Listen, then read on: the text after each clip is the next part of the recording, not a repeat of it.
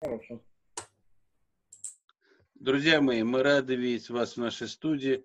Сегодня у нас на самом деле большой праздник, большое событие. В гостях у нас Сергей Борисович Переслегин. Мы рады видеть, Сергей Борисович, вас. Добрый вечер. Добрый и, вечер. Ну, ну, вопрос мы вам предварительно уже вроде бы сформулировали и стали даже получать ответ, не включив запись. Но сейчас мы ее включили. Э, Сергей Борисович, что же нам все-таки, что России, скажем так, не надо делать вот, для того, чтобы все-таки в конечном итоге э, выйти к светлым далям? Ну, я говорю, уже дал ответ. Вот как раз все, что она делает, именно этого делать и не надо.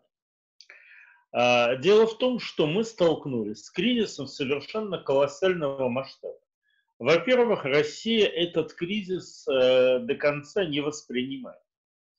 У нее есть такое ощущение, что это некий заговор правящих элит мировых, которые сейчас э, примут меры к тому, чтобы ограничить потребление, ограничить демократические свободы, ограничить конституционные права, а дальше все более или менее начнет настраиваться. Как оно было пора и раньше.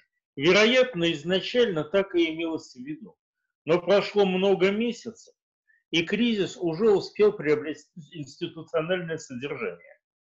А это означает, прежде всего, что у нас полностью исчерпаны возможности глобализации. И это надо понимать совершенно формально. Каждая страна, более того, внутри страны каждая область будет искать свои собственные выходы из кризиса за счет всех остальных. На языке биологии это называется суверенизация элементов системы. То есть каждый элемент будет искать только свои шансы. Э, России, естественно, в этой ситуации надлежит искать свои шансы. Но Россия никак не может своим финансовым блоком выйти за пределы понимания глобализации, то есть монетарная политика, то есть экономика, то есть прибыль, то есть ограничение эмиссии и понимание того, что центры эмиссии находятся на Западе и так далее, и так далее. Очень интересная ситуация, которая сложилась буквально за последние недели, буквально 2-3 недели. В середине июля Белоусов предложил изменить систему налогообложения. А, суть ситуации очень простая. На данный момент времени меньше всего у нас платят сырьевые компании, порядка 6%, и больше всего инженерные, от 24 и выше. Но у меня данные по Пермскому краю, где есть Лукойл, есть пермские моторы, поэтому можно было сравнить. А, эта ситуация совершенно неадекватна с точки зрения необходимости хоть какого-то развития, хотя бы даже ВПК, уж не трогая все остальное. И вроде бы такая идея была высказана. Была высказана мысль о том, что страна находится в кризисе, что нам нужно перейти от бюджетно-санкционной политики к финансово-инвестиционной. Ну, здесь самый близкий аналог – это рейгономика. Это, собственно, пример э, данного типа политики. Все это было сказано, все это было услышано и даже поддержано первым лицом. И буквально через несколько дней Минфин э, совершенно, что называется, демонстративно сокращает военные программы, сокращает социальные программы, убирает там 300 миллиардов, здесь 500, э, и говорит о том, что мы будем и дальше бороться с отмыванием денег. Заметим, что на данный момент времени эта проблема даже не десятого уровня России. Это где-то там в конце третьего десятка. И я совершенно хорошо понимаю позицию Минфина. Минфину сказали, что положение Трампа безнадежно, что выиграет демократическая партия и финансовая олигархия, и нужно заранее показать им свою лояльность. При этом, как прогностик, я позволю себе сказать, что кто выиграет в Америке, конечно, не знаю. Но президентом останется Трамп.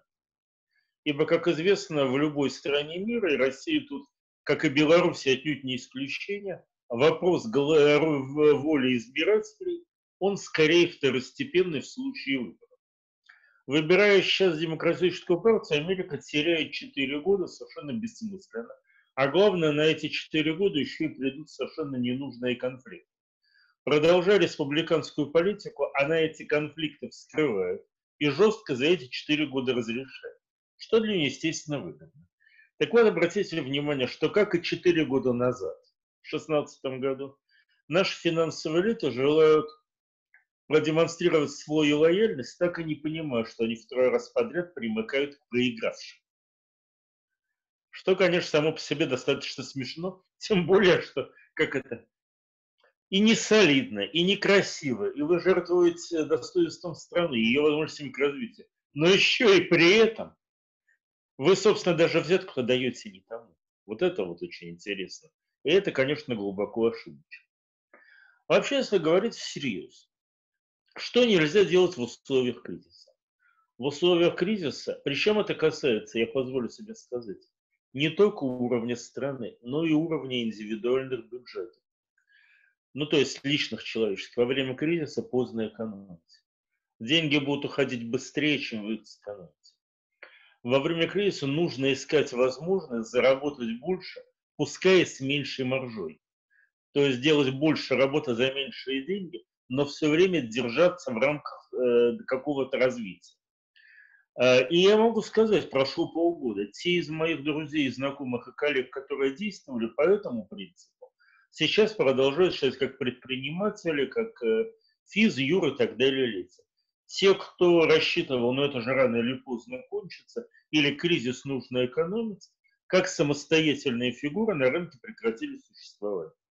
К стране это относится тоже. Ведь всем совершенно понятно, идет смена технологических укладов. Кризис и сделан для того, чтобы в новый уклад пришло не очень много э, стран, чтобы значительную их часть оставить за бортом нового уклада. Следовательно, в ситуации кризиса нужны инвестиции. Нужны большие инвестиции. Нужно резкое снижение налогового пресса с центральных переделов. Я имею в виду инженерная зона переделов, потому что верхние переделы нас не допустят, а нижние переделы нас сейчас не очень интересуют. Вся эта стратегия понятна. Если вам нужны примеры, то это делал Перон в Аргентине, Пиночет в Чили, Муссолини в Италии, э, Рейган в Соединенных Штатах Америки, Тэтчер в Великобритании в подобных же ситуациях. А альтернативная программа начинает бюджетную экономику это, извините, карта в Соединенных Штатах Америки. Помните, как высказался Рейган? Когда закончится кризис? Вот Картер потеряет работу, кризис закончится, и всем станет хорошо. Он там говорил, кто в какой момент будет терять работу при Картере. А вот это вот та ситуация, которая сложилась. Нельзя экономить, нужно тратить. Нужно забрать 7 триллионов, которые мы до сих пор держим в качестве неизвестно какого резерва – на черный день, поскольку нужно четко понять, что черный день, во-первых, наступил, во-вторых, он может быть преддверием того черного дня, где эти деньги просто растают, их вообще. Сейчас они еще пока могут работать. Ну вот, наверное, на вопрос я бы ответил таким образом. Опять же, если уходить в прошлое, ну, бессмысленно фраза «не надо было». Но прежде всего, нельзя было, даже не, не надо было, нельзя было переносить парад победы. Кстати, после этого Соединенные Штаты Америки неофициально сказали, что Россия перестала быть для них геополитическим конкурентом. Так, немало. Да, у них после этого у самих начались серьезные проблемы. Да, они сами сделали ошибки ну как это, ваша контрольная работа не станет лучше от того, что вашего соседа тоже все неверно сделал. Понятно. Э, Сергей Борисович, ну вот э, в свете того, что вы сказали про контрольную работу, которую мы вроде бы как не написали, по вашему мнению все-таки, если вот мы не сделаем того, о чем вы сказали, у нас есть шанс на пересдачу и на пересдачу положить? Все-таки каждому студенту такой шанс оставляют у нас такой шанс э, есть еще пока? Или уже, скажем так, вот... Он довольно слабый. Я же говорю, мы вступаем в период колоссальной конкуренции, причем конкуренция, которая будет вестись не экономическими, а военными, политическими, иногда культурными, очень разнообразными методами. Естественно, с учетом финансовых и экономических возможностей давления. При этом обратите внимание на реальную ситуацию России. Россия, если брать геопланетарный треугольник, геополитика, геоэкономика, геокультура, очень неплохо представлены в геокультуре. Наш язык один из языков ООН. Наши культурные коды широко известны в ряде наук и областей деятельности в математике. А, в конечном счете, некоторая значительно большая часть интернета говорит и переписывается по-русски, чем русских в интернет-пользовании. Наш язык оказался довольно для этого адекватным, что странно, но это правда. Просто проводилось исследование, на каких языках говорят в интернете. Русский один из самых разных.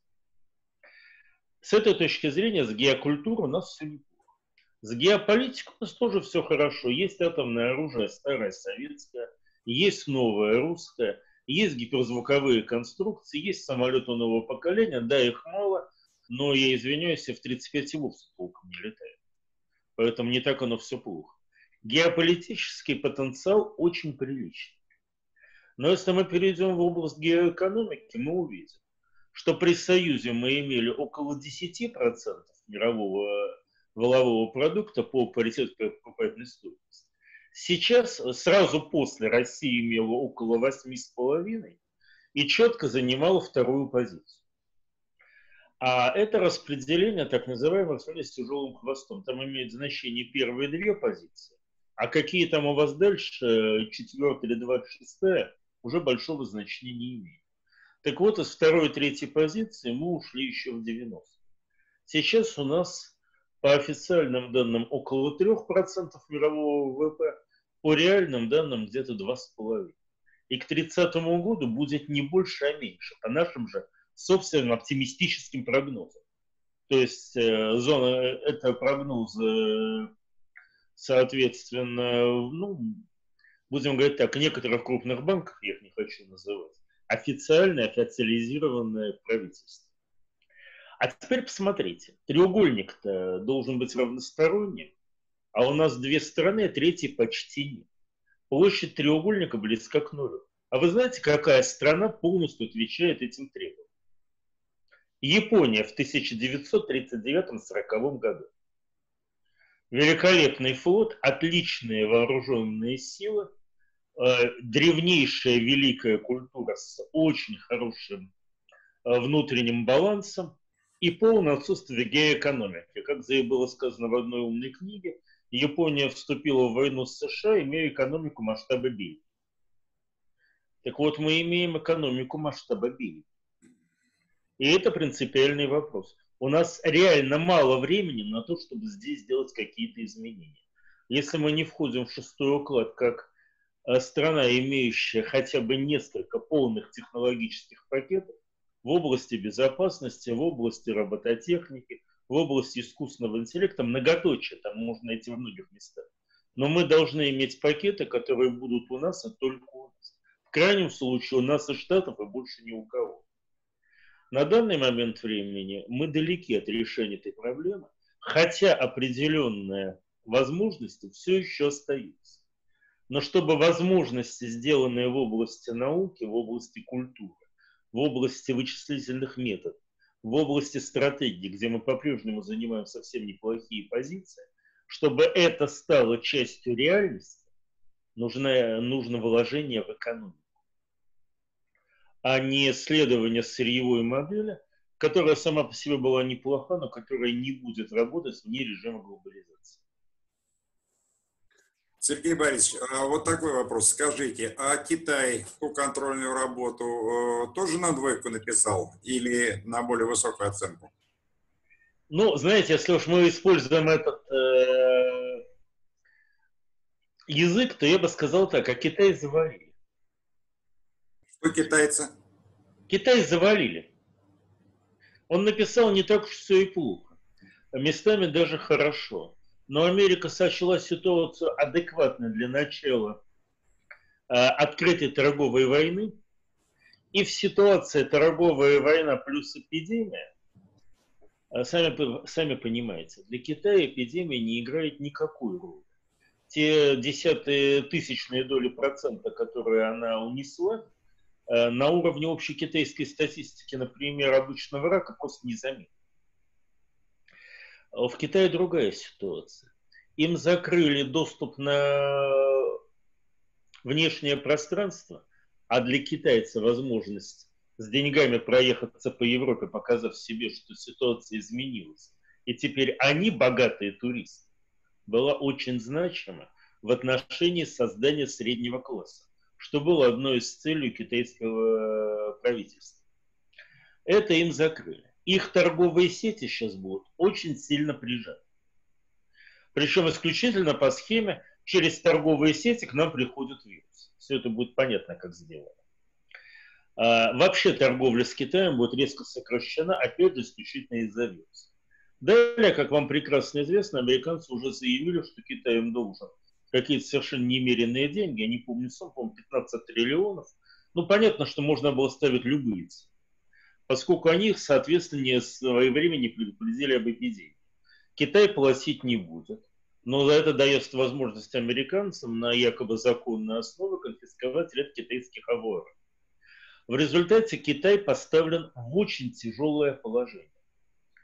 А, шансов на то, что он сможет сейчас в условиях непрерывной торговой войны, э, в условиях того, что у них проблемы с энергетикой, некоторые появились некоторые проблемы с транспортом. А главное, хотя Китай работает очень сильно на внутреннем рынке, но почти вся его зона развития, камбиевая зона, работает на внешний рынок, который теперь для него будет закрыт, Китай будет поставлен перед ситуацией очень тяжелого кризиса. Если они из этого кризиса выйдут, ну тогда что я смогу сказать? Видимо, нет таких крепостей, которые не могут взять китайские большевики. Но, честно говоря, у меня есть в этом сильное сомнение. А, для того, чтобы создать собственный геоэкономический регион, макрорегион, Китаю нужен Тайвань. Но если было нужно атаковать Тайвань, это надо было сделать в марте-апреле. А, по мнению наших э, экспертов, наших российских, с которыми я встречался на конференции в Пермине очень давно, в середине июля, нынешнее поколение китайских лидеров к подобным резким действиям не способно хотя этот же очень известный эксперт, опять же, не имею права называть, произнес после этого фразу. Хотя крыса, загнанная в угол, может броситься в любом направлении. Но обратите внимание, Великий Китай уже сравнивают с крысой, загнанной в угол. Так что завалили Китаю экзамен. И Борис, э, спасибо большое. Еще один вопрос. Я понимаю, что вы спешите, но все-таки этот вопрос я не могу не задать когда мы говорим все-таки вот о наполнении там российской экономики, на что вы тоже сделали упор, э, просто так вот, я же не экономист, но э, существует такая, значит, ну, две вроде бы модели там э, ну, государственного капитализма, а сейчас есть какая-то вроде бы идея такой вот безналоговой вроде бы экономики какой-то. То есть вот вообще-то какая модель экономики желательно было бы в данный момент? Ну, я, в общем-то, на этот вопрос уже отвечаю. На самом деле модель безналоговой экономики создавалась, например, я делал такую модель в 90-е, без меня ее делали. Но никто сейчас на нее не пойдет, а главное, это даже не очень э, было бы своевременно. Это была идеальная модель в условиях государства ночной сторож, и идет развитие глобализации. Что сейчас в точности наоборот. А, отсюда сейчас наиболее, да, э, опять же, все недавно проведенные игры, и наши, и не только наши, показали, что у классического левого социалистического проекта, в старом понимании этого слова, есть идея, но нет энергии. Отсюда на него ставить нельзя. А это означает, что наиболее вероятно ставка на солидаризм. Солидаризм, можете называть это фашизмом можете называть это пиранизмом.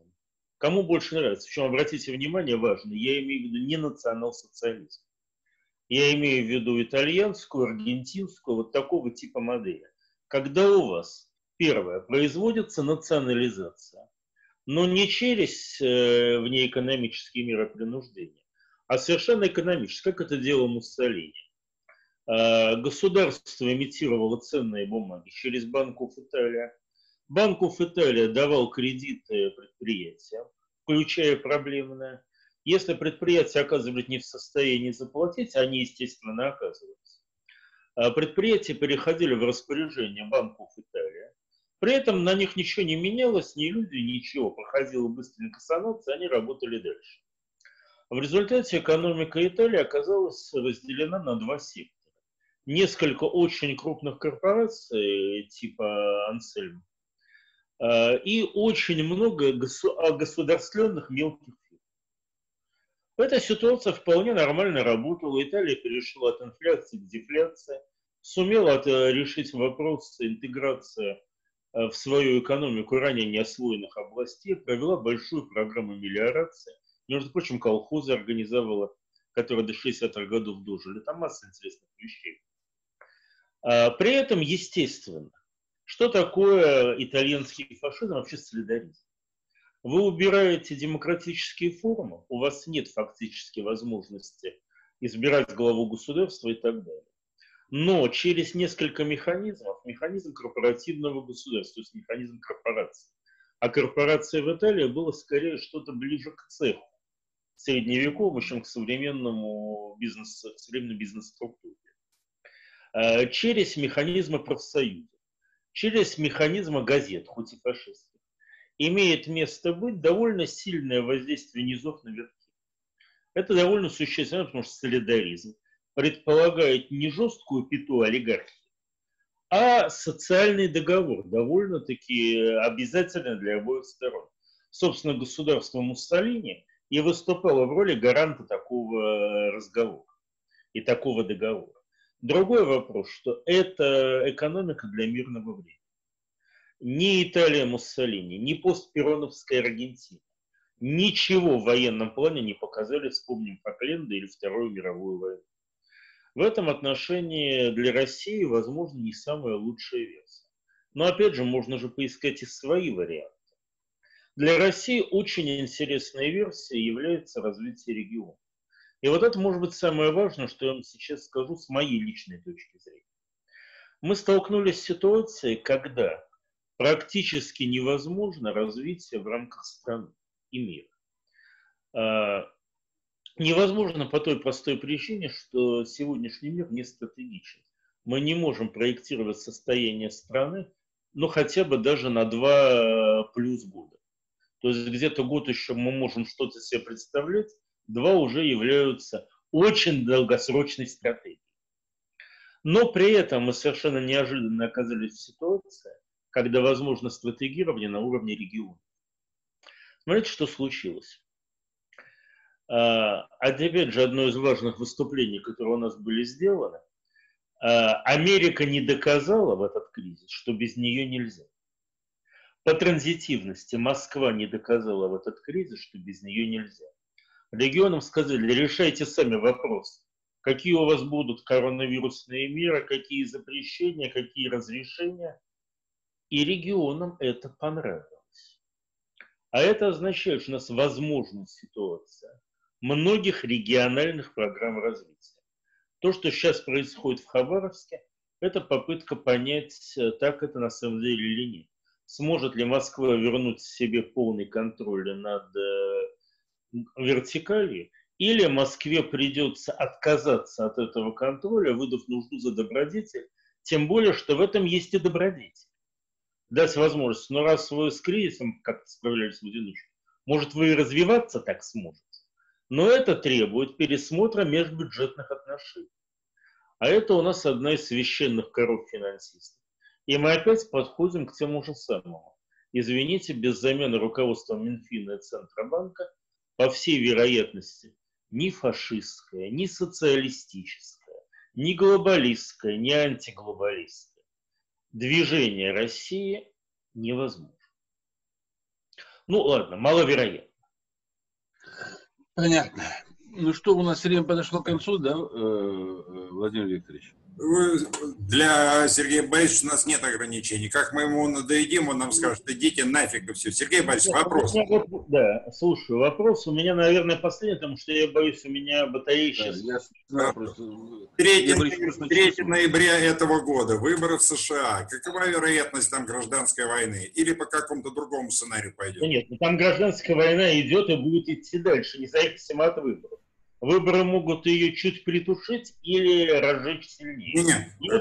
Гражданская война – это когда стреляют друг в друга две, э, обе стороны. Но здесь пока э, стрельбы-то особой нет. Да, во-первых, как это? Гражданские войны бывают разные, и даже очень разные. А мы, когда этот вопрос обсуждали, у нас была такая фраза. Театр сжигать не стал, но декорации гореть будет. Будут гореть декорации. Гражданская война идет в других пространствах. Она идет в пространстве нормативном и языковом. Но для того, чтобы она там шла, будут и стрелять, и убивать, и сажать. Будут ли это делать в управляемом масштабе? Холодная гражданская война. Или это выйдет за пределы управления? Сейчас сказать с определенностью нельзя. Но холодная гражданская война в США идет уже довольно давно. А за последние месяцы она перешла в гораздо более теплую фазу, хотя еще не горячую. В принципе, пассионаров там накоплено достаточно, поэтому я склонен думать, что война будет становиться со временем все более и более горячей. Поймите, если мы говорим о выборах в США, нужно понять очень простую вещь. Ни демократы, ни республиканцы не могут сейчас отступить и признать, например, что ну да, мы выборы проиграли, все нормально, все законно, все отлично. Для них, для обоих сторон это означает конец их политических программ. Не только их лично, как политиков, но и всех структур, которые за ними находятся. А, конфликт э, финансистов и промышленников, он уже перешел в острую фазу, и вы его уже загнать обратно не сможете. Но выборы сейчас являются тем моментом, на котором будет определяться, насколько все будет идти интенсивно. Но заметьте, ни Трамп не может признать свое поражение на этих выборах, ни демократы не могут. Как, например, минская оппозиция не может признать э, результаты выборов в Минске. Как ни странно, сейчас Минск очень хорошая модель того, что может быть в США. Понятно. Сергей Борисович, спасибо огромное. Э, дай, бог, дай, дай Бог здоровья. Вот, и всего самого-самого-самого наилучшего. Спасибо огромное, Сергей Борисович. Договорились. Спасибо вам. Удачи. Спасибо. Выхожу.